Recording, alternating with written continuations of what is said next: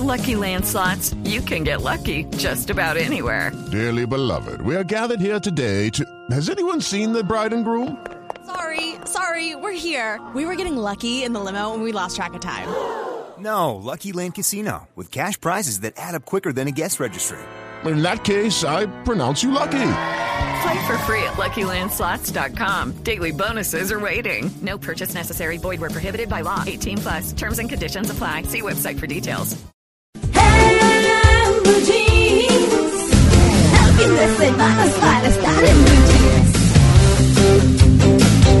Bueno, nos vamos con nuestro tema central. Pues es que ser lento no es tan malo.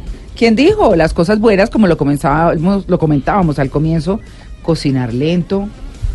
Comer lento. Comer lento, besar lento. lo lento, eh, las cosas hay que hacerlas con despacio. Parquear, por ejemplo, parquear es chévere si uno va lentico, ¿no? Claro, entonces, Dándole a la, a la, a la pared ahí de donde uno parquea siempre.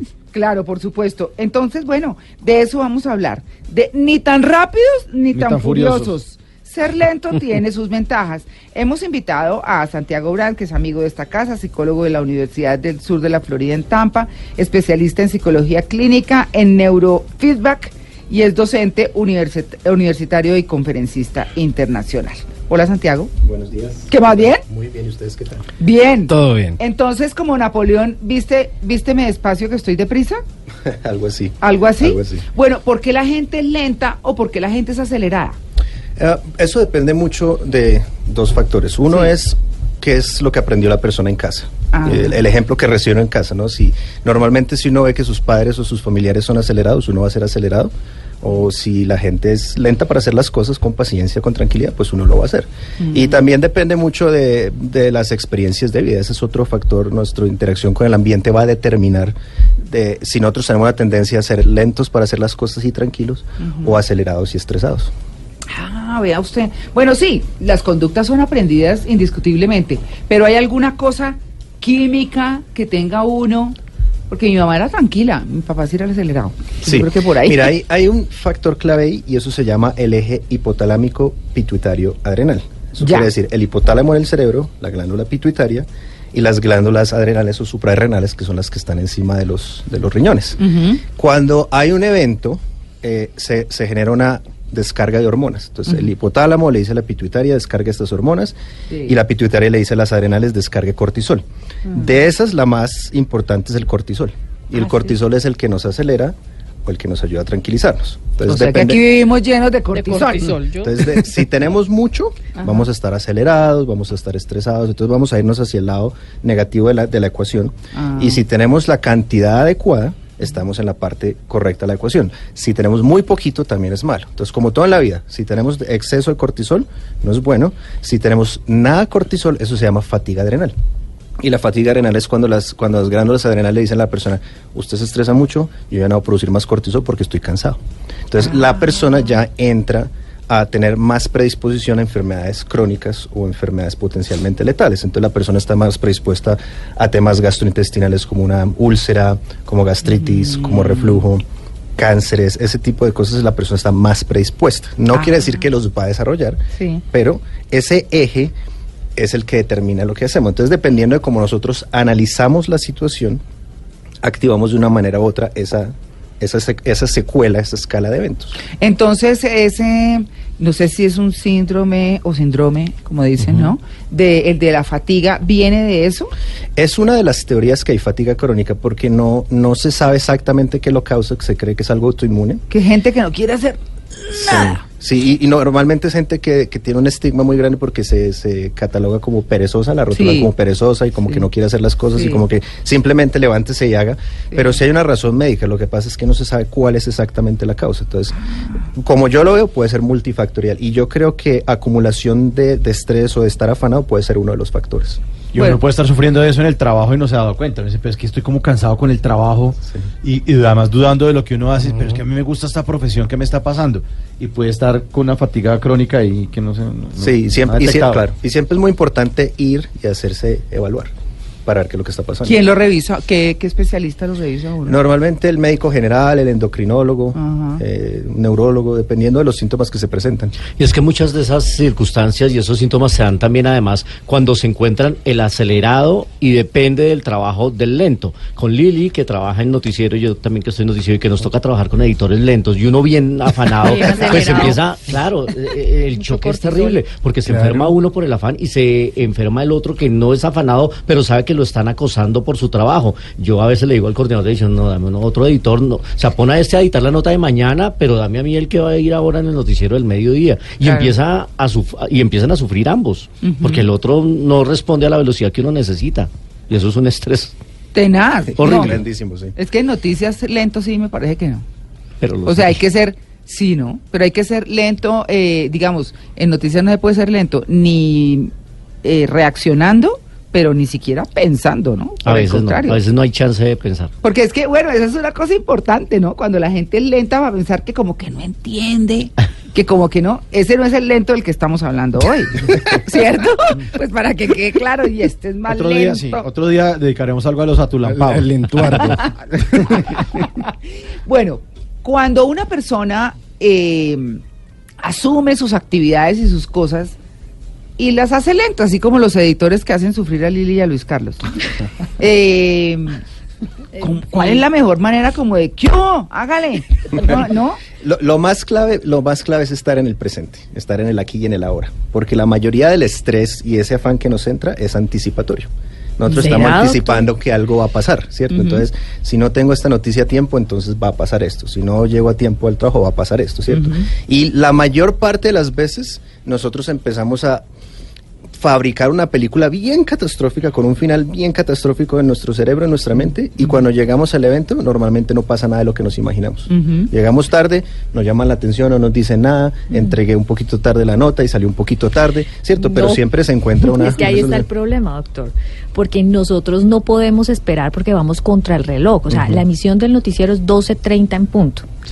Y si su continu- en su continuidad usted está a las 12.35, tiene que salir la nota a las 12.35. Si no, uno se tira la continuidad y para abajo. Entonces, nosotros somos una cadena, todos somos unos eslabones. claro. Y entonces, eh, si no funciona uno, se tira el trabajo del resto. Entonces, por eso es que Luis Carlos y yo decimos, dependemos de otra persona, somos acelerados, claro, pero pues, o, o de pronto nos estresamos. Usted decía que la combinación entre acelerado y estresado es algo...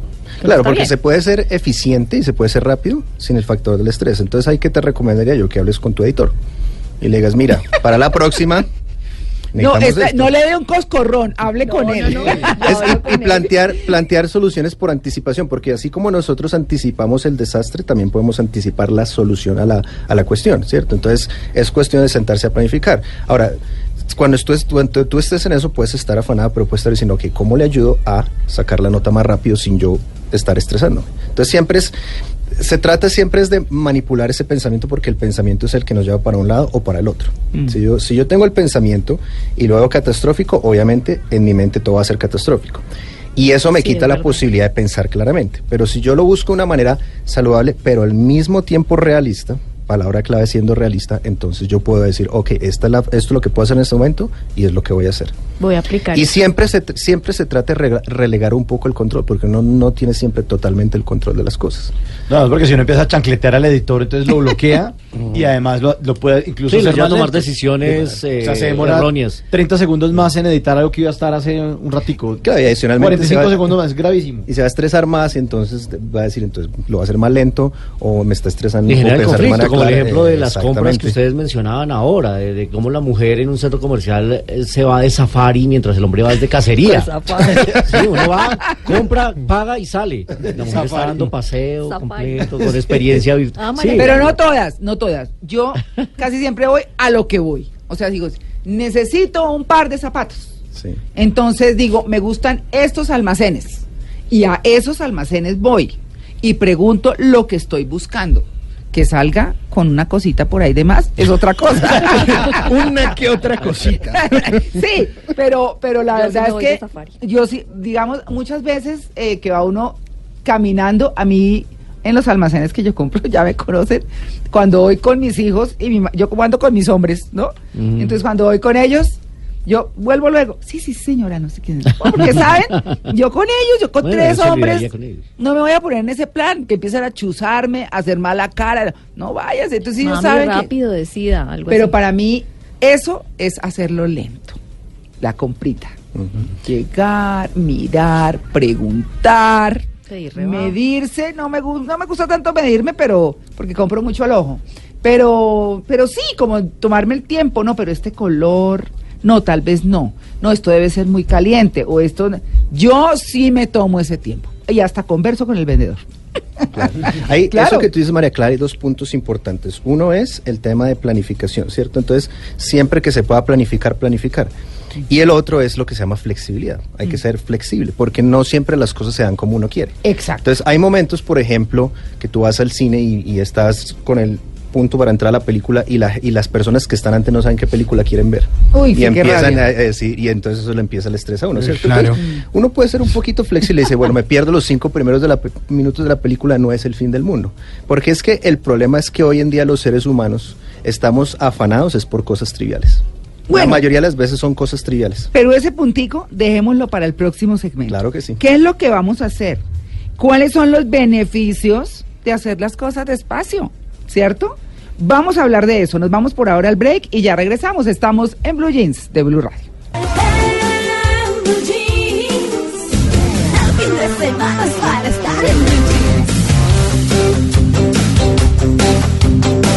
Bueno, seguimos con nuestro tema central, ¿no?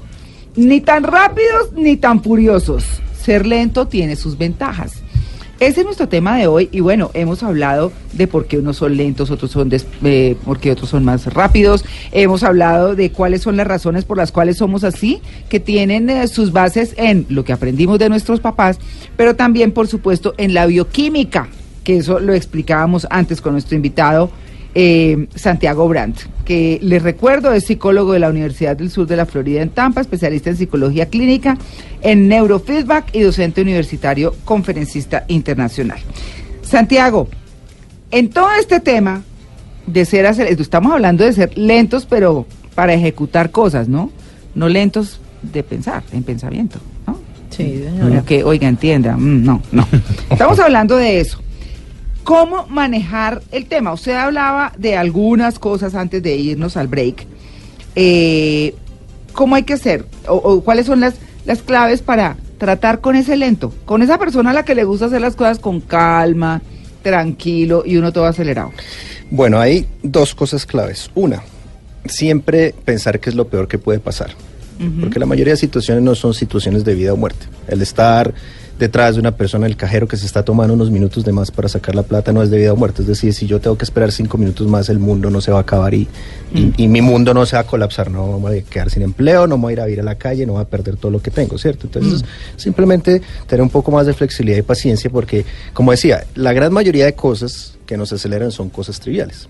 Ahora, lo segundo es siempre planificar con antelación. Si uno tiene que en el día a día eh, trabajar con una persona que es un poco más lenta que uno para hacer las cosas, Sí. es buscar soluciones y llegar a acuerdos. Una planificación anticipada va a disminuir mucho estrés, pero le va, a- le va a ahorrar a la gente dolores de cabeza. Claro. Y, y siempre se puede buscar la solución. La gente está dispuesta a hablar y ver cómo se puede trabajar en equipo de una mejor manera. Y hay otra que me gusta mucho, que, que es algo que las personas no hacemos, es sumergirse en la experiencia. Sumergirse en la Sumergirse en la experiencia. Ah, bueno. ¿y Estar en el es? aquí y en el ahora. Entonces, Ajá. si yo estoy comiéndome el almuerzo, Ah.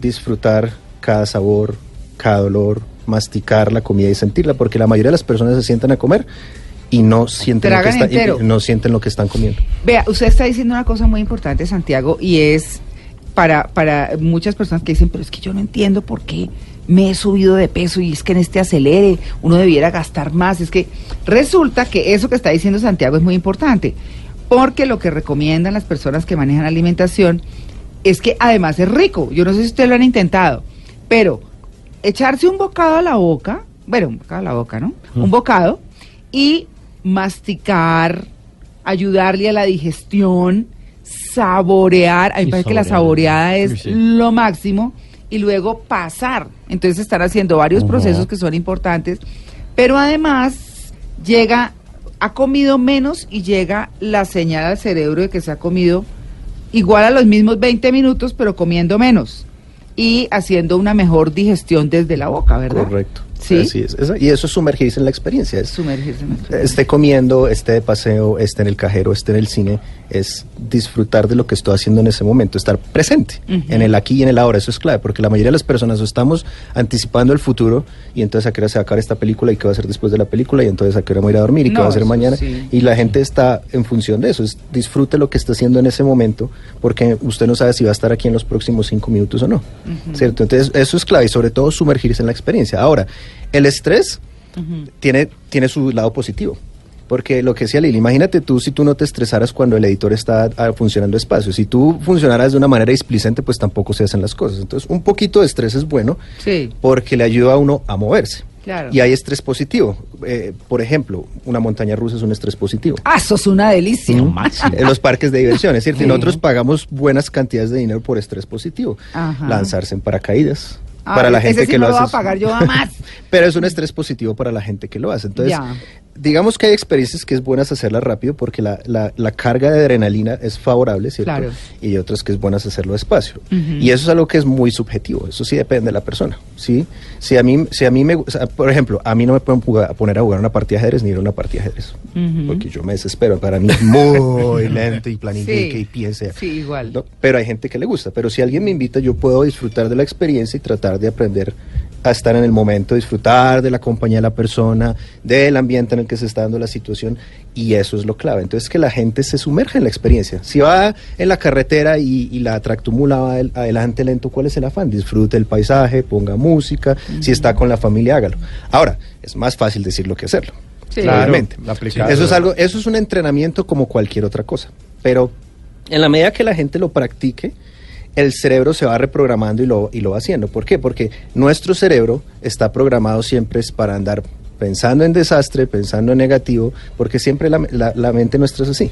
Y ustedes dicen, ustedes no, no es sino que le compartan un sueño que ustedes tienen a una persona Mm. y lo primero que van a dar es las razones por las cuales no se puede hacer. Ay, sí, Fatalista. pereza. Somos Sí. fatalistas. Siempre, Total. y los seres humanos estamos programados para eso. Por eso dicen que uno no debe contar las cosas, porque empieza a salir todo el mundo a sabotearle Un las emprendimiento y todo. Directa o indirectamente puede ser un saboteo, exacto. Sí. En Entonces, un lo- emprendimiento todo el mundo empieza a decir, ah, pero eso lo está haciendo todo el mundo. No, pero eso sí he visto. Sí. Eso No, yo Exacto. conozco un caso de un señor que se quebró, pero Espérese, ese señor, tranquilo, no es el sí. caso. Claro. Sí, seguro. No es mi caso. Y, y ese es otro punto importante, aprender a no escuchar a los que dicen no.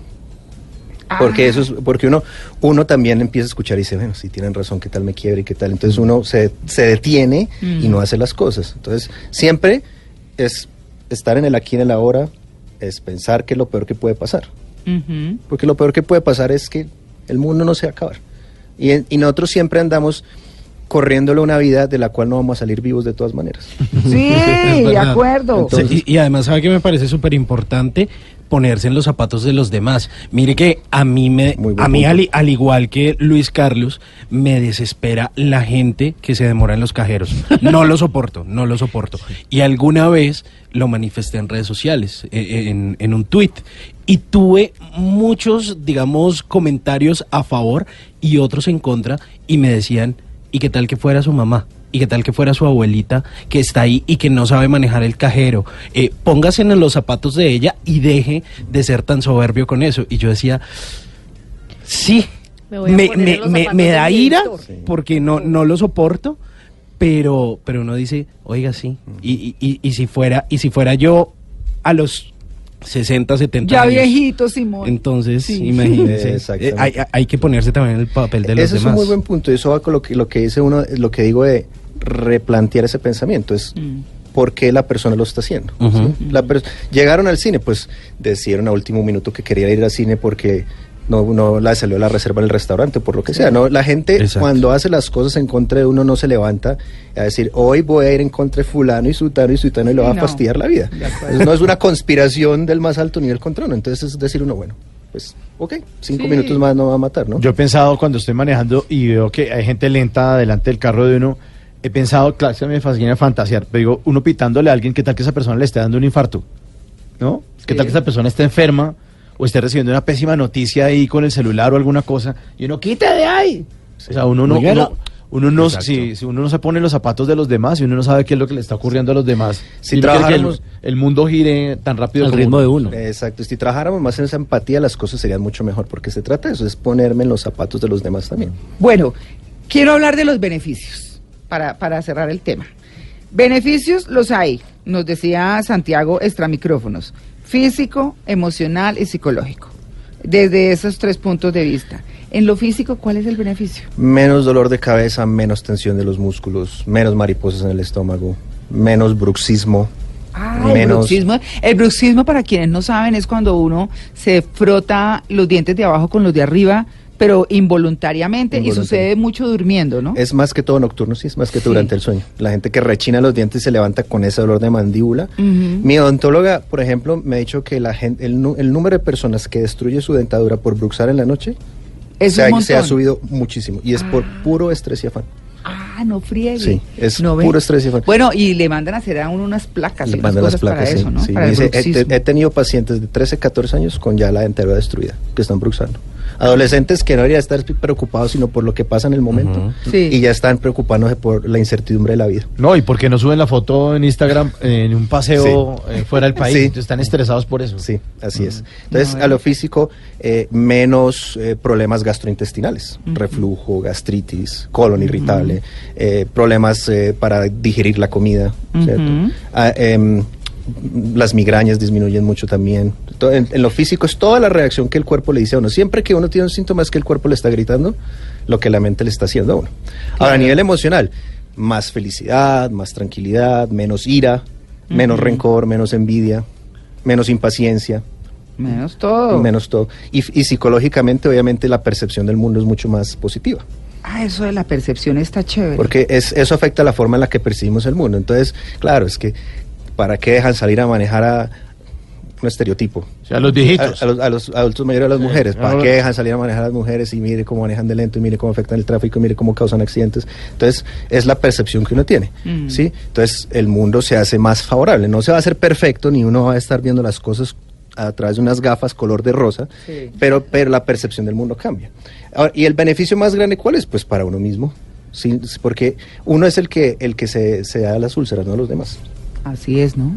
Sí, Oigan, puede, estar el el tipo, sí, puede estar el tipo lento, perdón, el tipo lento en el banco, pero uno está sufriendo de úlcera. El señor que está en el cajero ni se dio cuenta del malestar de uno.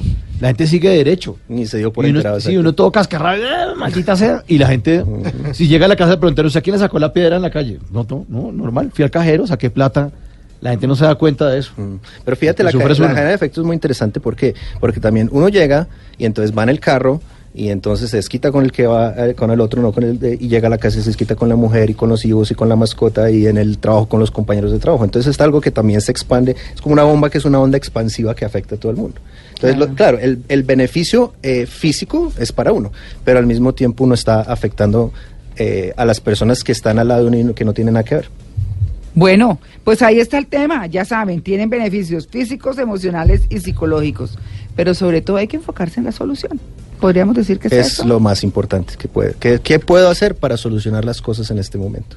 Sí, Si tiene solución, preocúpese. Si no tiene, si tiene solución, ¿para qué se preocupa? Si no tiene solución, ¿para qué se preocupa? muy bien, pues a ver, claro, así es. Bueno, Santiago, gracias. A ustedes, muchas gracias.